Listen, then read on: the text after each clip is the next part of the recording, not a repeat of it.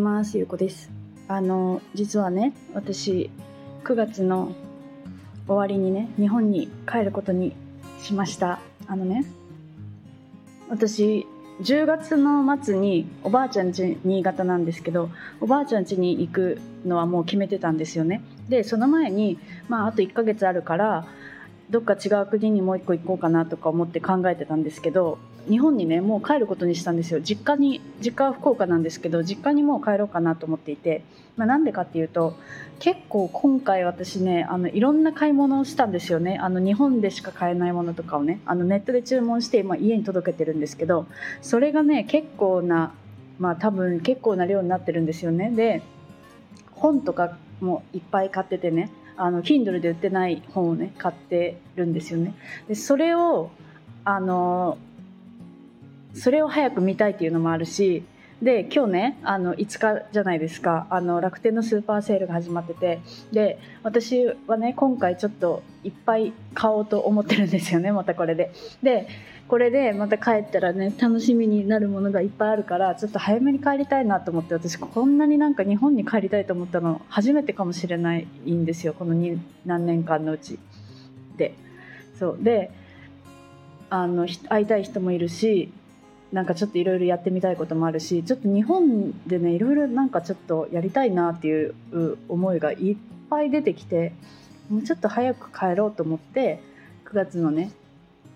末に飛行飛行機のねあのフライトの予約をしたんですよね。で私今インドネシアのロンボク島っていうところにいるんですけどここから日本に帰るには、まあ、あのフライト乗り継ぎしないと帰れないんですけどロンボク島ってねすごいちっちゃい島なんですよね。ちっちゃいっていうか、まあ、大きさは大きいけど。であの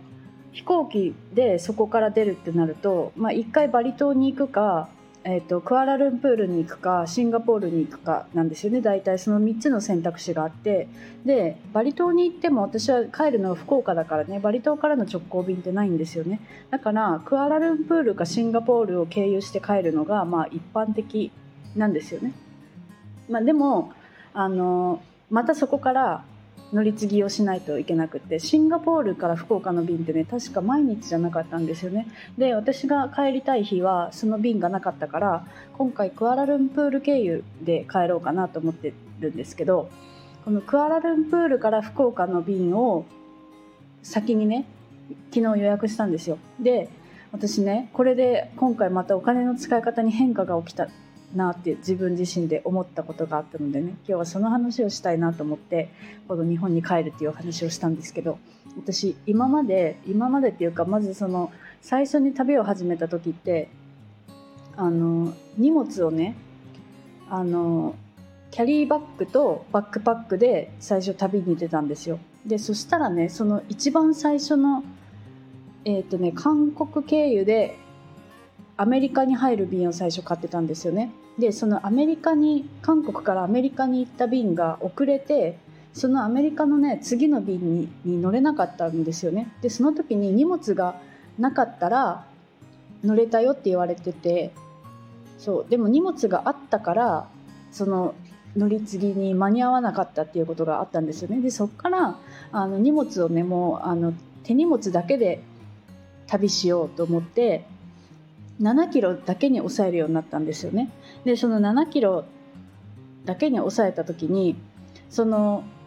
荷物が少なくて身軽でっていうのはもちろんそうなんですけど預け荷物をねあの LCC だったら預け荷物も追加料金払わないといけないから、まあ、預け荷物のお金も払わなくてよくなるしあすごい安くていいなと思ってね。でその時はそうやって旅をしてたんですよね。だから結構乗る時は基本的に LCC で乗ってたんですよ。でなんかその飛行機をどれだけあのチケットを安く買うかみたいななんかそれがもう楽しみになっちゃって。であのスカイスキャナーっていうねあの航空券予約の比較サイトがあるんですけどもうそれで、まあ、基本的に大体私買う時は安い順に並べ替えてねもう結構安いのから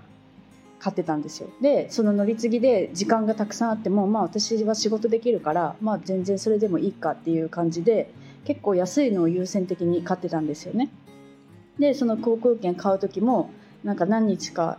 こうかけて調べて、まあ、相場より安く買いたいなみたいな気持ちがすごくあったんですけどだんだんなんかねあの安く買うことに疲れてきたというかそのそんなに時間をかけて安く買うぐらいだったらもっとパッて、ね、見た時に買ってその時間、まあ、もし仕事をしたりとかねそういう方がいいなって思うようになってだんだんそのそんなに安いものを探さなくなってきたんですよね。で今回またその今までと違うこう感覚で買えたのがねその今回そのクアラルンプールからの便はあの LCC じゃない便を取ったんですよね。でなんでかって言ったら私荷物がねもうあのその7キロだけの旅はもうあの終わっててあの今もうキャリーバッグ1個あるんですよね20キロぐらいの荷物が。で、まあ、荷物もあるし乗り継ぎをね乗り継ぎクアラルンプールからも乗り継ぎが1回ある便ばっかり出てきてでその乗り継ぎの時に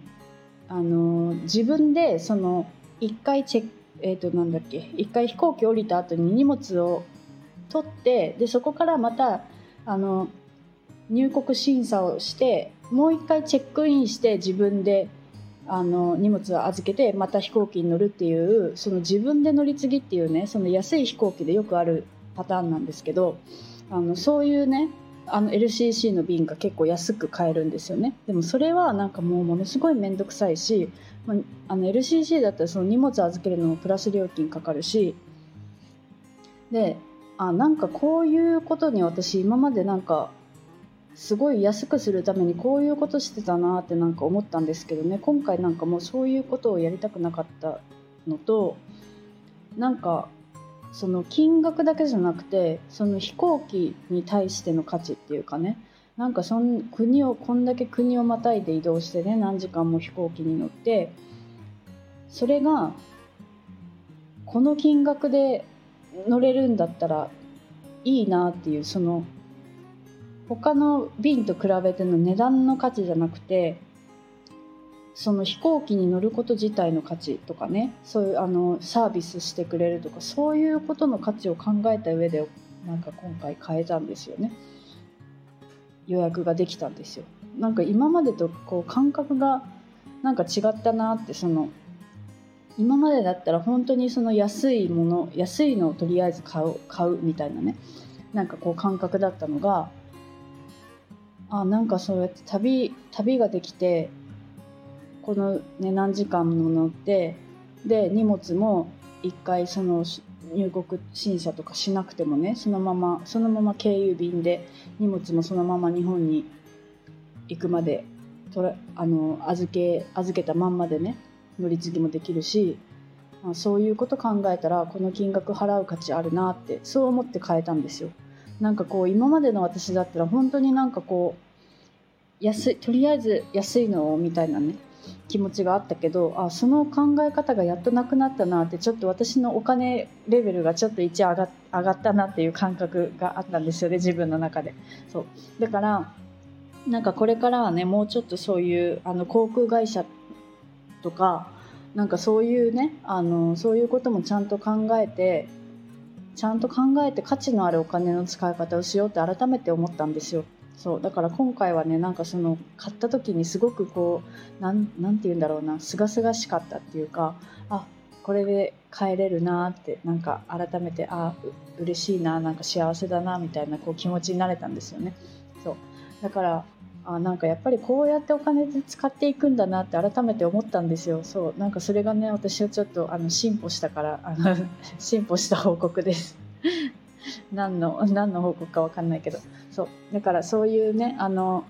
いいお金の使い方が私もできるようになってきたんだなっていう報告です。はい。今日も聞いていただいてありがとうございます。